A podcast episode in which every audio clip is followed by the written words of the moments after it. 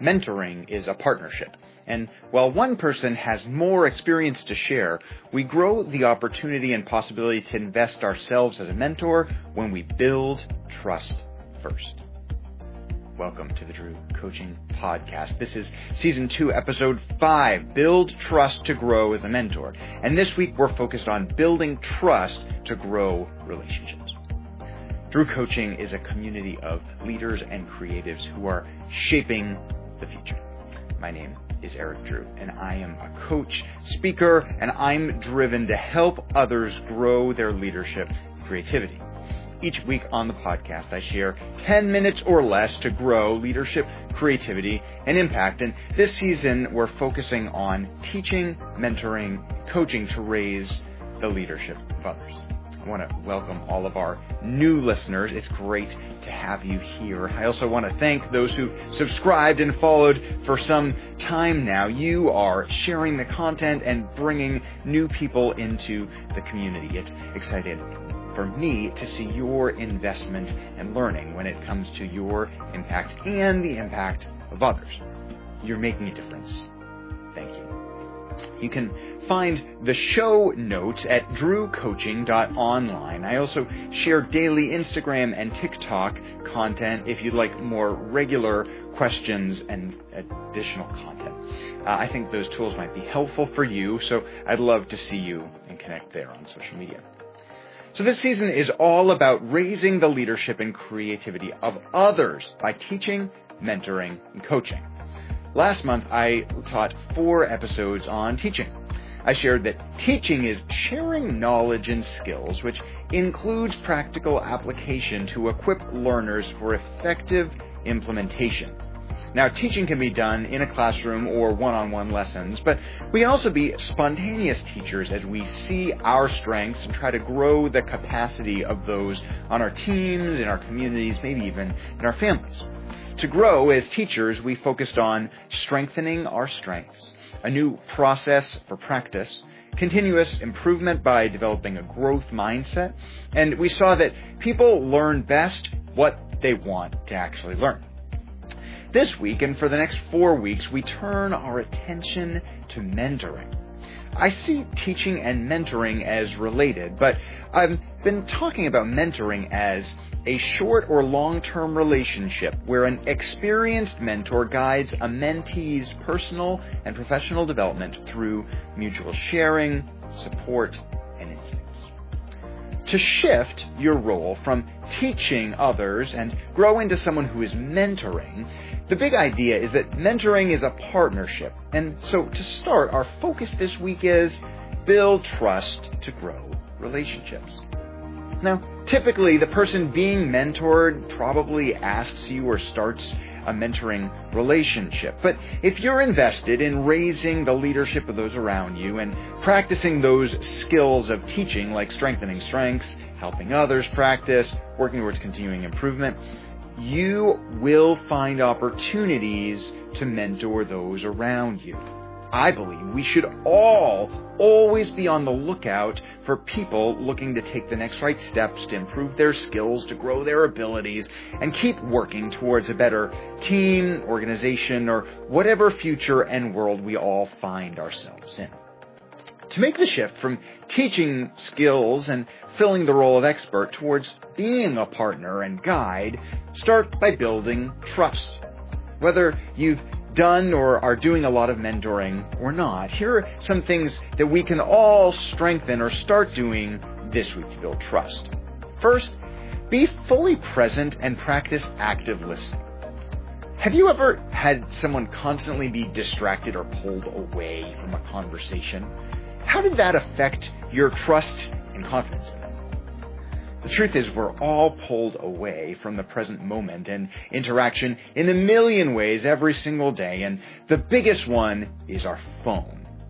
My word of 2024 is presence. I want to be fully present with people. I've actually started leaving my phone in another room so that my mind isn't constantly wandering to it. I think a helpful partner for being fully present is active listening. Recently, I read David Brooks' new book, How to Know a Person, and he makes a strong plea for active, involved listening. When someone sees you nod or hear words of affirmation like, that's right, I'm with you, I could see that, or other small encouragements, not interruptions, but small encouragements, the conversation and relationship can grow. To build trust, be present and practice active listening. Second, demonstrate respect and empathy. I'm convinced that respect and trust have a direct relationship. As you respect others, their respect for you will grow. As you trust others, their trust of you will grow. If you don't respect someone else, it'll be very hard to grow their respect for you. Same is true of trust. We must have a starting place of valuing the experiences and wisdom of the people around us. From this mindset of respect, value, and wisdom, try to understand their point of view. In another part of David Brooks's book, he takes a deep dive into the perspectives of people he compellingly describes the importance of perspective in the identity and reality of each person. And that because each of us has a different perspective, reality is actually different for each of us. You don't have to completely know or understand anyone's perspective, but empathy is honoring that they have their own respect, perspective and respecting it. To grow trust, demonstrate respect and empathy. Finally, share authenticity and vulnerability. One last practice to grow trust this week is to be and share yourself. One of my favorite podcasters ends every episode saying that people would rather follow a leader who is always real than one who is always right. There's only one of you in the world, and we need you the way you are. The people around you don't need you to shy away from who you are and how you are. We all need you to embrace and share it. As you do, be willing to share your strengths, but also your learnings, your growth areas, and your weaknesses. The same podcaster, Craig Groeschel, will also say that people most deeply connect, trust, and respect when a leader shares their weaknesses and vulnerabilities, not just their strengths. Be appropriate and know your boundaries, but to grow trust, be authentic and vulnerable. So this week, we start the shift from teaching to mentoring. These are connected. A mentor continues with all of the practices of a good teacher, so feel free to go back to previous episodes from this season and brush up on them. But this week we grow deeper by building trust. Mentoring is a shift to more of a partnership and a dialogue than teaching. So to build trust, be fully present, act, listen actively, demonstrate respect and empathy, share authenticity, be vulnerable. If you're doing this with a posture to raise up others, you are going to find opportunities to mentor and shape the future to be better. Here are a few application questions for you this week.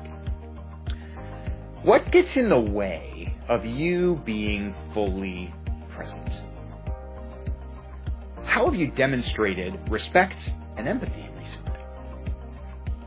who in your life needs you to share with them authentically and maybe vulnerably. All these ideas and the questions are right in the show notes on drewcoaching.online. So I encourage you to visit us there. You can also sign up there for the email list, and that way every one of these episodes will be delivered to you automatically in your inbox every Monday. I'm grateful for your investment in others. I'd love to see and hear you on social media. Tell us how you're building trust and raising up those around you. And I always end like this you, you're a leader, you're a creative. The world needs your voice. So build trust to grow relationships. I know as you do that, you're going to raise up others, you're going to bring hope to life. We're in this together.